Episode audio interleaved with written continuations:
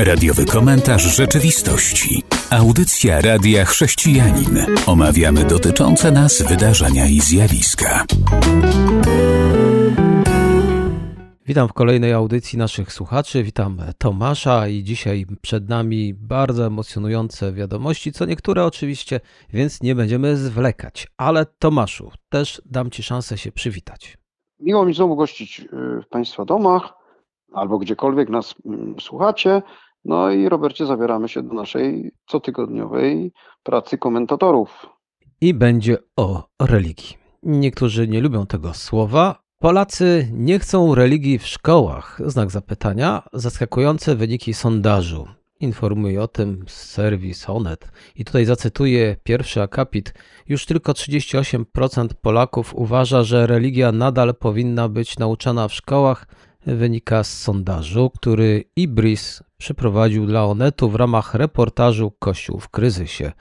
Oznacza to topnięcie względem poprzednich lat, jeśli chodzi o poparcie Polaków dla tej kwestii. Czy to rzeczywiście, jak oni by to chcieli widzieć, jest to prawdziwym trzęsieniem albo topnięciem? No, ja bym tego tak nie widział, ale jednak połowa Polaków, dokładnie pięćdziesiąt jeden procent, nie zgadza się z tym, że przedmiot ten powinien funkcjonować w oświacie. Tylko trzydzieści osiem procent respondentów zgodziło się, że religia, tak jak każdy przedmiot, powinna być nadal nauczana w szkole. No, dla ścisłości chodzi tu o nie tyle o religię, religioznawstwo. Taki, obecność takiego przedmiotu w, w edukacji moglibyśmy, o tej moglibyśmy dyskutować. Chodzi tu o katechezę, czyli partykularne przekonania religijne konkretnej, konkretnego związku wyznaniowego, bo taki mamy stan prawny w Polsce, może być nauczany wierni danego związku wyznaniowego, chodzący do szkół, mogą korzystać z lekcji tej, tejże katechezy. No i tu faktycznie nie nazwałbym to trzęsieniem ziemi, bo to jest tendencja już od wielu lat. Te procesy sekularyzacyjne zachodzą coraz szybciej w Polsce, co odzwierciedla się w, takim, w takich właśnie wynikach sondażu. I gdyby ktoś się chciał pokusić o na przykład referendum w tej sprawie, no to okazałoby się pewnie dosyć szybko, że większość Polaków, no a co za tym idzie, większość wyznawców jednego konkretnego kościoła nie jest zainteresowana, by katecheza jakakolwiek, w tym katecheza tego kościoła, była nauczana w systemie publicznej edukacji, co należy się z tego cieszyć, bo tak to chyba powinno być, że sprawy przekonań religijnych są kwestią wyznawców danej religii, a nie powinny nie no, państwo i, i system publicznej edukacji być w to wikłany, o czym wielokrotnie mówiliśmy.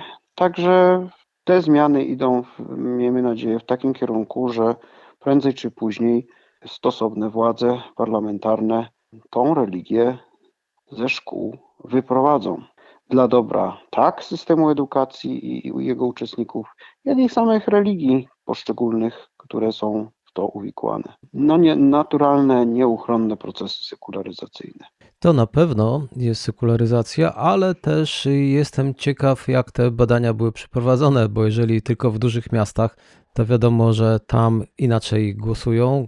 Jestem ciekawy, jak to by się miało, gdyby pojechali i zrobili ankietę po wsiach, w małych miasteczkach. Jest ich przecież bardzo dużo, dlatego też... No na pewno, na pewno, ale w, w socjologii i te wszystkie y, instytuty badawcze no, no, starają się pewnie, bo chodzi o ich wiarygodność, przeprowadzać badania metodą losową. Dobiera się tak grupy badane, by, by był cały przekrój społeczeństwa. Także to raczej mało kto manipuluje takimi, takimi danymi. Zresztą nawet jak czytamy y, publikacje z, z instytucji badawczych, na przykład związanych z jakimiś grupami religijnymi, to, to te no, choćby no, Instytut Danych Statystycznych Kościoła Katolickiego, no to te, te tendencje też tam widać. Także te, tym raczej nikt nie manipuluje. Przecież tydzień temu mówiliśmy w audycji o tym, że spis narodowy niekoniecznie wykaże prawdę tak jak jest i tutaj też ja bym to podważał, ale że widać tendencję spadkową to na pewno. Dobrze, że jest powiedziane w systemie oświaty, bo ja na przykład jestem za tym, żeby nie było w systemie oświaty zajęć tego rodzaju, ale jak najbardziej jestem też za tym, żeby one były, ale już w kościołach wręcz popieram nauczanie dzieci, powinny być nauczane, powinny mieć swoją tożsamość. No ale o tym nikt nie mówi. Tu, mówi, tu jest cały czas mowa o obecności katechezy w, w edukacji publicznej, w systemie oświaty, bo co sobie związek wyznaniowy robi w swoim, na swoich, że tak powiem, włościach, czy, czy co, co wyznawcy tego związku wyznaniowego, danej religii, jak podchodzą do edukacji religijnej, no to już jest wewnętrzna sprawa. To, to jakby jest poza zainteresowaniem państwa, sfery publicznej. To o tym tylko mówimy. Mówimy również o tym, jak ludzie odbierają pytania, bo kiedy się ich pyta o zajęcia i zależy kto i jak zapytał takie osoby, to dana osoba może bardzo szybko odpowiedzieć tak lub nie, właśnie nie zastanawiając się nad tym, na co zwróciłem uwagę w systemie oświaty, bo ktoś tak zapytany i nie zwróciłby uwagi na słowa w systemie oświaty, a jest za, to odpowiada za nauczaniem dzieci, to odpowiada za. Ale gdyby może zwrócił, przemyślał pytanie, mógłby powiedzieć, no faktycznie, lepiej jakby te dzieci uczyły się w lepszej atmosferze, nie w szkole, nie wtedy, kiedy muszą biegać od sali do sali, kiedy stwarza to problem w każdym aspekcie, albo ktoś, kto jest generalnie przeciwny, no to teraz mamy odpowiedź w systemie oświaty. Ale wielu ludzi jest przeciwnych definitywnie, mówiąc, że dzieci nie należy indoktrynować i są przeciwni w ogóle zaprowadzaniu dzieci na jakiekolwiek zajęcia, czy też nawet na nabożeństwa, co też jest obecne co w niektórych krajach. No ale to, no, to mają do tego prawo nie zaprowadzać, natomiast no, tylko w państwach totalitarnych. Tak było w, w Związku Radzieckim przez jakiś okres jego istnienia, tak było i w jakimś chyba stopniu jeszcze jest w Chińskiej Republice Ludowej, no już nie mówiąc o Korei y, Północnej, czyli Kore, y, Koreańskiej Republice Ludowo-Demokratycznej. Tam y, na przykład zabraniano, czy, czy w przypadku Korei zabrania się do dziś y, jakiejkolwiek formy edukacji religijnej osób niepełnoletnich. No ale to, to, mówimy, o, to mówimy o państwach totalitarnych. No dawno już nie żyjemy w, takich, w takim państwie, y, a w Polsce nigdy nie było aż tak źle w tej kwestii. Więc no, chyba nikt nie, jeżeli jest pytanie o nauczanie religijne, nikt takich konotacji myślowych nie ma, no bo to, to tak jakby pytać, czy, czy należy karmić dzieci. No, no nie pyta się o karmienie dzieci, ale można pytać, czy, czy na przykład mają być stołówki w każdej szkole. O, to jest, to można, mogą to ludzie na, na ten temat deliberować, no ale nikt nie, nie, nie rozumie w tym sensie, że ktoś chce zabronić dzieciom jedzenia w ogóle. No to, to jest elementarne prawo człowieka do, do, do wolności sumienia i wyznania i i uczenia o, o prawdach wiary. No i o tym, o, o tym się nie, no o tych fundamentalnych rzeczach się już nie dyskutuje w społeczeństwie. Mówimy tylko, czy w tym konkretnym przypadku, czy katecheza religijna ma być w publicznej oświacie. Jednak jesteś dużym optymistą, dlatego że już w Polsce jedna z osób, która jest przedstawicielem lewicy, już wspominała o tym, że dzieci nie powinny brać udziału w wydarzeniach religijnych do pełnoletności. Tak więc nie jest to tylko... Ale to nie, to jakiś to wariat jakiś musiał być, no bo przecież za to, co robi dziecko, oprócz, oprócz sytuacji przestępczych, odpowiada rodzic i on może z dzieckiem jechać na wczasy, może chodzić do kościoła, na basen, no to, to takiej, takiej, takiej dyskusji nie ma i nie będzie w społeczeństwie, no to, że wariat jakiś idzie i coś mówi, no to trudno w ogóle, to się nie zwraca uwagi na wariata. A teraz zapraszam na przerwę. Witam po przerwie muzycznej i teraz zaczynamy optymistyczną informacją, która do nas dotarła z Ukrainy, bo jak informuje pewien serwis, pojawiła się nowa ukraińska wersja Biblii. Widzę ją tutaj na zdjęciu. Jest to nowa Biblia we współczesnym języku ukraińskim. Ukraińskie Towarzystwo Biblijne zaprezentowało to wydanie nie tak dawno w Katedrze Zofii w Kijowie i tutaj zacytuję pewną stronę internetową, a dokładnie stronę Ukraińskiego Ministerstwa Kultury i Polityki Informacyjnej. To szczególny moment dla chrześcijan i wszystkich Ukraińców zainteresowanych duchowością, literaturą i dziedzictwem kulturowym Ukrainy. No i jak dalej też dowiadujemy się, przywódcy religijni z kilku wyznań, między innymi z kościoła prawosławnego, katolickiego, byli też z kościołów protestanckich i razem się cieszyli z tegoż to dzieła, a zdaniem chrześcijan na Ukrainie nowe tłumaczenie Biblii w tym okresie jednoczy wierzących, jak i też przywódców kościelnych.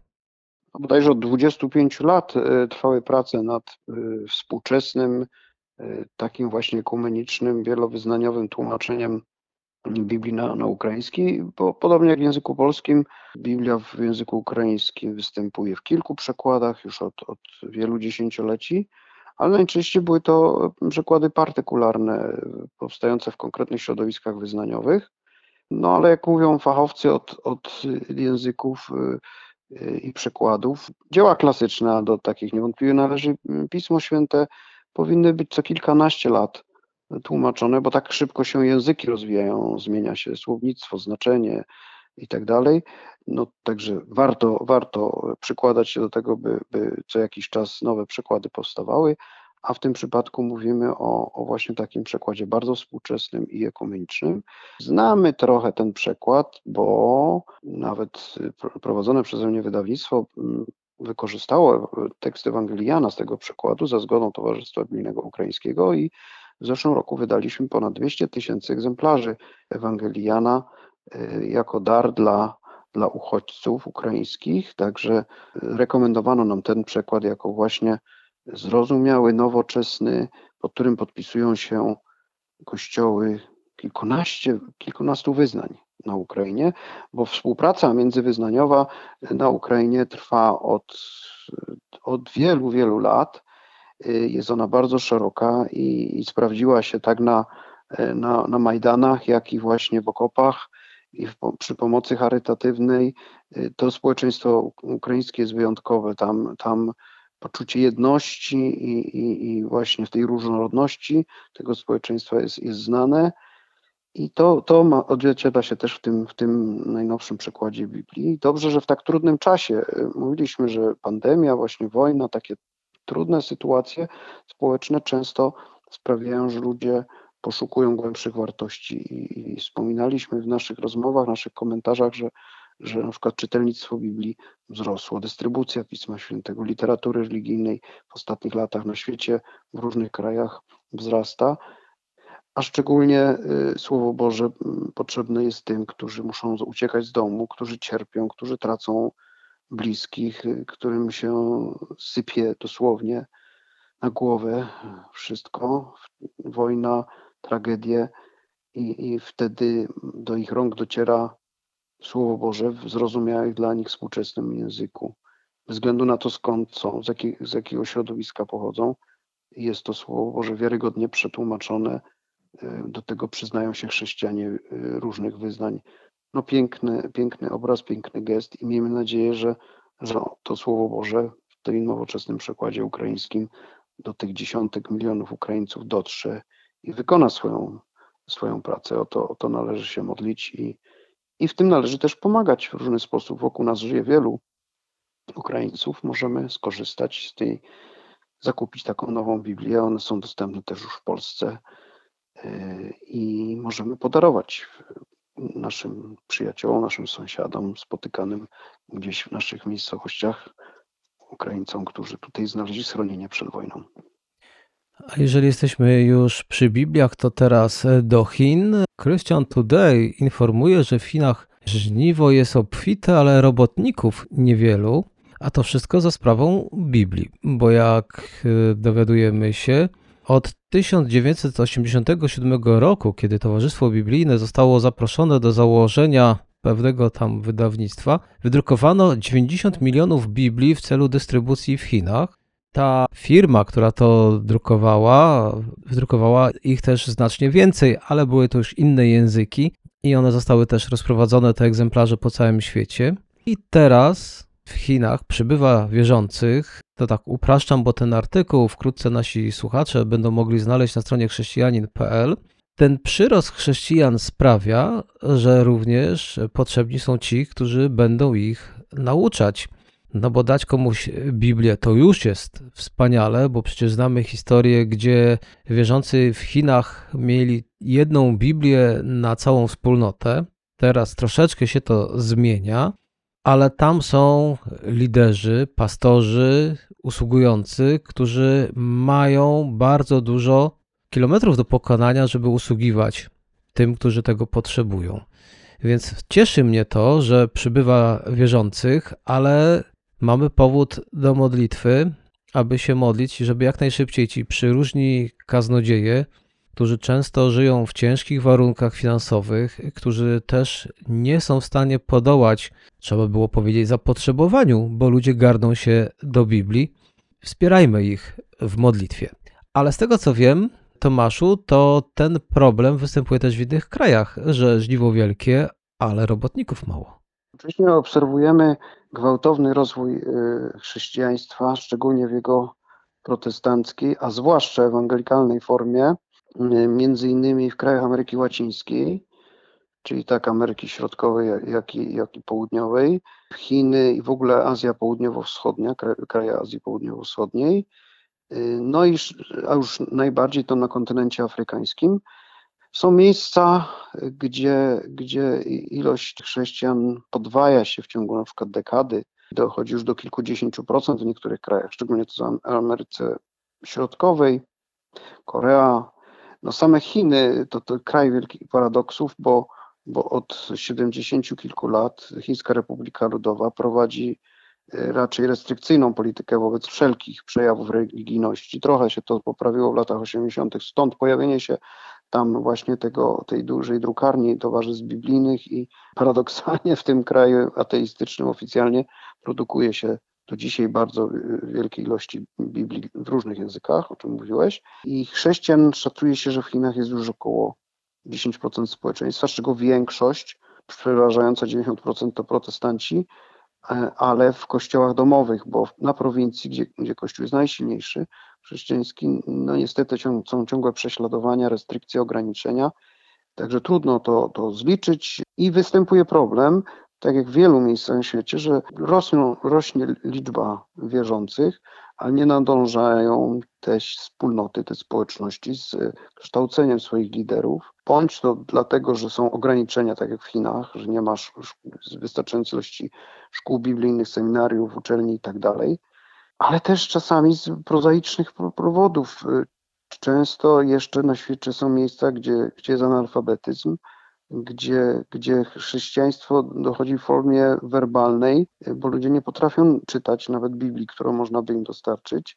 W Ameryce Łacińskiej są takie miejsca, w jakiejś, w jakiejś Amazonii, czy w jakichś takich grupach ludnościowych, szczególnie jakichś pierwotnych, gdzie no znajomość, nawet jeszcze nie ma przykładów biblijnych a i, znajo- i nie ma znajomości języka pisanego, że dobrze jest, jeżeli lider takiej społeczności, jakiś pastor, duszpasterz, jeżeli w ogóle potrafi czytać, żeby sam potrafił przeczytać Biblię. No, ciągle jest ten przekaz werbalny, no, ale przypominam, pierwsi chrześcijanie byli w podobnej sytuacji. Ten odsetek osób umiejących czytać w starożytności to może nie był większy od, niż jeden, także wracamy do korzeni, ale nie chcemy przy nich pozostać, chcemy się rozwijać i, i należy wspierać wszelkie działania, które zmierzają do do likwidacji analfabetyzmu, pomocy w kształceniu. Jest wiele organizacji chrześcijańskich, międzywyznaniowych, międzynarodowych, które oferują programy właśnie takiego kształcenia zaocznego, bo, bo często to, te osoby, które poświęcają się pracy duszpasterskiej, no, też muszą z czegoś żyć, pracują gdzieś zawodowo i gdzieś właśnie w, na kursach tak zwanych wieczorowych czy zaocznych zdobywają wiedzę teologiczną, podstawy, podstawy biblistyki, duszpasterstwa, psychologii, teologii. Także na szczęście reagują już od, od lat duże środowiska chrześcijańskie z krajów rozwiniętych, by w tym względzie pomagać, ale musimy sobie wyobrazić, że są miejsca, gdzie chrześcijanie spotykają się w nabożeństwie, nie potrafią czytać i dobrze jest, jeżeli ich lider może otworzyć Biblię i im coś przeczytać, a często musi im po prostu opowiadać to przesłanie, które sam gdzieś usłyszał. Doceńmy sobie to wszystko, co my posiadamy dużą ilość literatury chrześcijańskiej, Pismo Święte w wielu przekładach, swobodne możliwości zakupu, jakieś audiobooki, jakieś elektroniczne formy, mamy wykształconych duszpasterzy, kaznodziejów, mamy uczelnie, mamy tyle możliwości, czy tylko czy naprawdę efektywnie z tego korzystamy, bo inni tego nie mają, a Kościół się tam rozwija. Także jest to dla nas wielkim zawstydzeniem.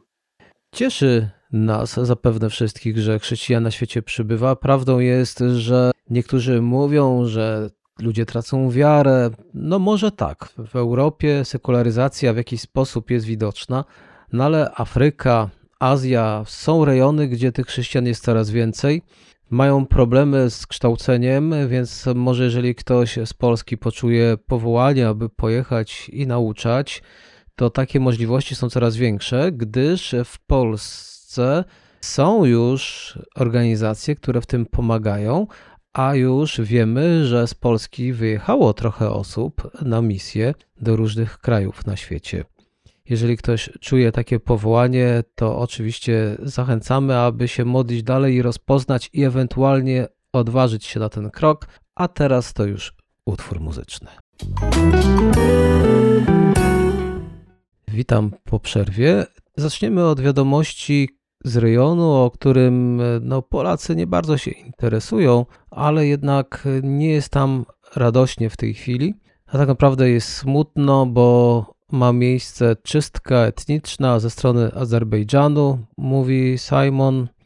Ludzie są wypędzani ze swojej ziemi, a jak sam on zaznacza, możesz pisać w Google, cytuję, starożytną mapę Azerbejdżanu i nie znajdziesz na niej Górskiego Karabachu. Ormianie żyli tam od wieków, również w czasach Związku Radzieckiego, a teraz ci mieszkańcy muszą uciekać, ratując swoje życie, pozostawiając za sobą domy, ale również kościoły, które jak wiemy będą teraz zamieniane na meczety. No właśnie, pytanie, czy zostaną za, zamienione. Dzisiaj w, w tych dniach spotykają się politycy europejscy w, na Półwyspie Iberyjskim, by dyskutować o różnych kwestiach związanych z Europą. Między innymi doszło do, do spotkania premierów Prez, przepraszam, prezydentów Armenii i Azerbejdżanu. Kilka dni temu zakończyła się tak zwana trzecia wojna o, górny, o Górski Karabach. Dwudniowa y, wojska Azerbejdżanu zmusiły siły separatystycznego maleńkiego państwa ormiańskiego do dania się i wycofania. W ślad za nimi znika ta niegdyś autonomiczna w, w Azerbejdżanie, a w ogóle jedna z najstarszych wspólnot ormiańskich na Zakaukaziu, czyli Górski Karabach, dla wielu Ormian kolebka ich, ich cywilizacji. Tam można znaleźć w Stepanakercie i w okolicy monastyry i kościoły od starożytności tam funkcjonujące, w których Ormianie wielbili Pana Boga, bo mało kto w Polsce pewnie wie, że chrześcijaństwo w Armenii zorganizowało się w, w, w kościół taki właśnie narodowy, można powiedzieć, za tym idzie, stworzyło pierwsze państwo chrześcijańskie na świecie już w trzysta pierwszym roku naszej ery. Wcześniej niż, niż, niż chrześcijaństwo stało się religią panującą w Rzymie. I przez wieki nawet nie miało z, z, ani z tym wschodnim, bizantyjskim chrześcijaństwem, ani, ani tym zachodnim, rzymskim zbyt wiele kontaktów i rozwijało się zupełnie samodzielnie. Potem przyszły tam ludy tureckie i, i ograniczyły trochę. Skurczyła się Armenia, skurczyło się to chrześcijaństwo ormiańskie. Bardzo wielu Ormian żyje w diasporze na świecie. Porównywalna ilość, milion, kilka milionów Ormian żyje na świecie, a kilka milionów tam w Armenii. A w tym momencie na naszych oczach znika kolebka tej, tej chrześcijańskiej Armenii właśnie. I pytanie, co ten dosyć autorytarny reżim muzułmańskiego Azerbejdżanu, bogatego w ropę i gaz, zrobi z tym opustoszałym przez Ormian terenem. No smutne to wszystko jest i należy się tylko cieszyć, że stało się to w wyniku braku zainteresowania Rosji, by, by pacyfikować tą sytuację. I Armenia dzięki temu smutnemu wydarzeniu zwraca się coraz bardziej ku Zachodowi i może, może to zmienić sytuację w samej Armenii. Tam wielu uchodźców się to oczywiście teraz pojawia, ale no, to, ta sytuacja może mieć daleko idące konsekwencje dla pewnej geopolitycznej sytuacji samej Armenii, która od, od, od wieków była w sojuszu z Rosją jako, jedno, jako opiekunką tego, tego starego chrześcijańskiego państwa.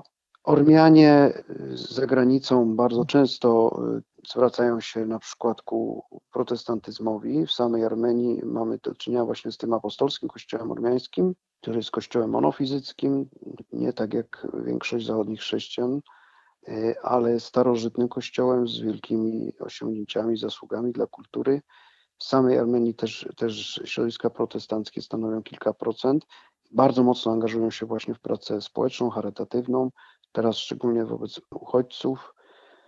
Miejmy nadzieję, że, że chrześcijanie tak armiańscy na świecie, jak i, jak i w samej Armenii wykorzystają to, to, te smutne wydarzenia do, do zwiastowania orędzia pokoju, bo ważne jest też, żeby, żeby ten konflikt nie przerodził się w konflikt między dwoma państwami, które no, nie najlepiej ze sobą żyją od wielu, wielu dziesięcioleci. A pamiętajmy, że od ludów tureckich, szczególnie od Turcji, Ormianie wycierpieli bardzo wielu krzywd, bo pierwsze na świecie, pierwsze na świecie ludobójstwo to było ludobójstwo Turków na Ormianach. W czasie pierwszej wojny światowej co najmniej półtora miliona Ormian zostało wymordowanych przez Turcję i, i ta sprawa do dzisiaj nie została między tymi dwoma narodami załatwiona. Turcy wypierają to z siebie, a dla Ormian jest to wielkie, wielkie traumatyczne przeżycie. Miejmy nadzieję, że sytuacja się nie powtórzy i, i Armenia będzie mogła w tych trudnych okolicznościach jakoś, jakoś no, dążyć do, do, do normalności, do rozwoju i, i do integrowania się z zachodnim kra- światem, z którym jest związana choćby przez chrześcijaństwo od tysiąca, ponad tysiąc siedemset lat. Elbert Bogosian, który dwadzieścia pięć lat temu uciekł z Armenii do Holandii, mówi: otaczające je kraje islamskie zawsze uciskały Armenię.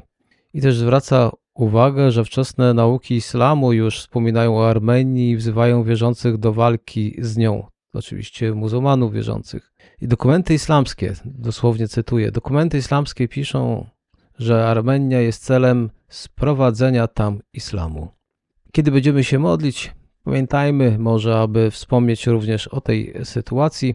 A teraz zapraszam słuchaczy na przerwę, po której wracamy i ostatnia wiadomość będzie już z kraju. I jesteśmy w naszej ostatniej części, a teraz przechodzimy już do kraju. Prymas zabrał głos przed wyborami i mówi: nie ma takiej partii. Co za tym się kryje?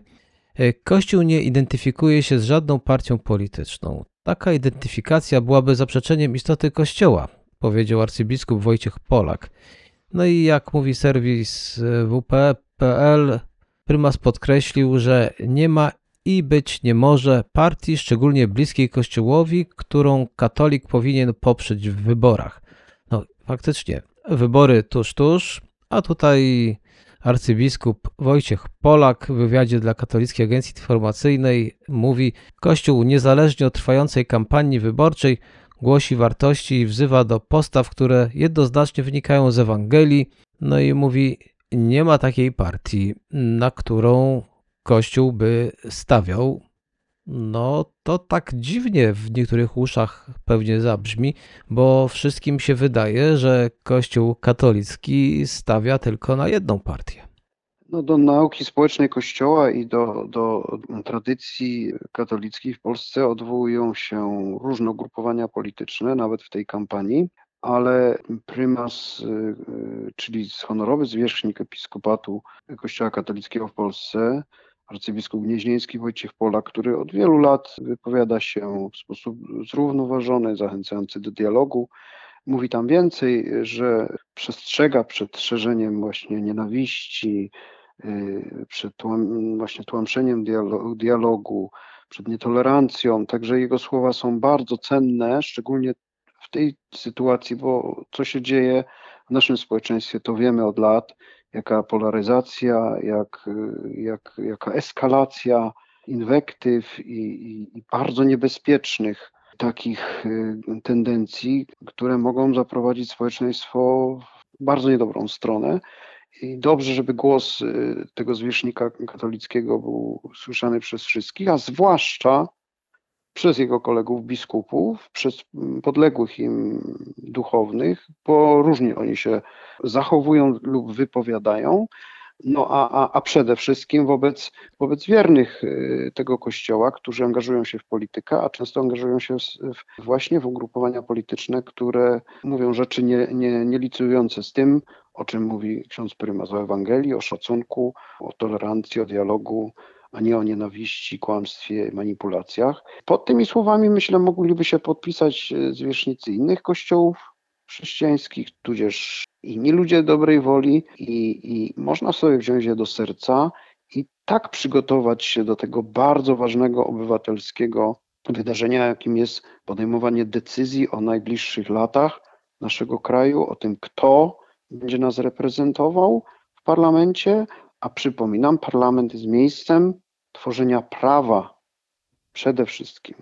Nie załatwiania partykularnych interesów, nie wygłaszania aktów strzelistych, nie szerzenia tej czy innej ideologii, ale tworzenia prawa dla wspólnoty, jaką jest społeczeństwo w danym kraju. Te wybory są szczególnie ważne, bo, bo żyjemy w bardzo trudnych okolicznościach, tak wewnętrznych, jak zewnętrznych i każdy chrześcijanin powinien czuć się odpowiedzialny za, za miejsce, w którym go Pan Bóg postawił, jakim jest jego ojczyzna, jego, jego miejscowość, w której mieszka. Dzisiaj decydujemy, no za tydzień dokładnie będziemy decydować o naszym kraju, za pół roku, daj Panie Boże, będziemy decydować w wyborach samorządowych o losie naszych małych ojczyzn, potem za Europę, ale za tydzień idźmy i oddajmy głos na osoby i ugrupowania, które odwołują się do wartości, o których mówił ksiądz Prymas i pod którymi każdy chrześcijanin powinien się podpisywać. Szacunek, miłość, odpowiedzialność, tolerancja, dialog. Prymas powiedział między innymi Kościół nie jest i nie powinien być narzędziem wykorzystywanym do prowadzenia doraźnej polityki. Tutaj pod wiadomością na ten temat, skąd też czerpie te informacje, internauci zostawili parę wpisów, gdzie trudno jest im uwierzyć, aby ten dygnitarz kościelny rzeczywiście miał to na myśli, co mówi. Co o tym sądzisz? Czy on rzeczywiście wierzy w to, co mówi? Jeżeli ktoś prześledzi wypowiedzi księdza Prymasa, tego konkretnego, nie tylko jego wypowiedzi, ale jego publikacje, jego kazania, jego zachowania, on należy do niestety do nielicznych w episkopacie katolickim polskim osób, które, które konsekwentnie takie stanowisko przyjmują i, i dzięki opatrzności no jeszcze, jeszcze może się publicznie wypowiadać, jeszcze pełni te, te zaszczytne w swoim kościele funkcje, więc osoby, które do tego się krytycznie od, odnoszą, no zdaje się, że nie zadały sobie trudu sprawdzenia. Ja rozumiem, bo, bo obraz ogólny zaangażowania się czy to świeckich katolików, czy, czy wielu duchownych jest, jest inny niż, niż, niż właśnie księdza Prymasa, ale, ale tutaj z całą stanowczością podpisałbym się pod tymi słowami i cieszę się, że taki głos pada w, tej, w tych trudnych czasach. Czy on będzie słyszalny, czy, czy jest to głos autorytatywny, no to, to tego nie wiem.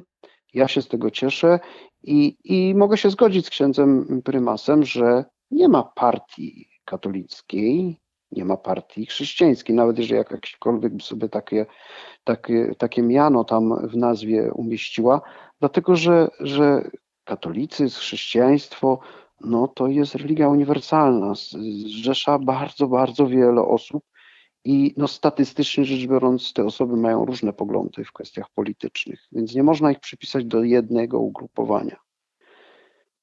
Na pewno chrześcijanie nie powinni utożsamiać się z takimi ugrupowaniami politycznymi, bez względu co mają w nazwie, które właśnie nie stawiają na tolerancję, dialog, szacunek, a szerzą y, zamęt, nienawiść, fanatyzm, jednostronność. I chrześcijanin powinien głosować zgodnie ze swoim sumieniem, zgodnie ze swoimi poglądami, pilnując tylko, żeby jego kandydat i ugrupowanie, z którym mu jest najbliżej, trzymało się właśnie takich generalnych zasad. Dziękuję naszym słuchaczom za uwagę. Nasza audycja dobiegła do końca, a na sam koniec komentarz pod te wszystkie komentarze związane z wypowiedzią Prymasa. Jeden, który jest bardzo sympatyczny, osoba o niku wierzący, napisała: nie denerwujcie się, Bóg i tak was wszystkich kocha. I tymi słowami kończymy naszą dzisiejszą audycję. Dziękuję za uwagę. Do usłyszenia. Do usłyszenia Państwu. Był to radiowy komentarz rzeczywistości.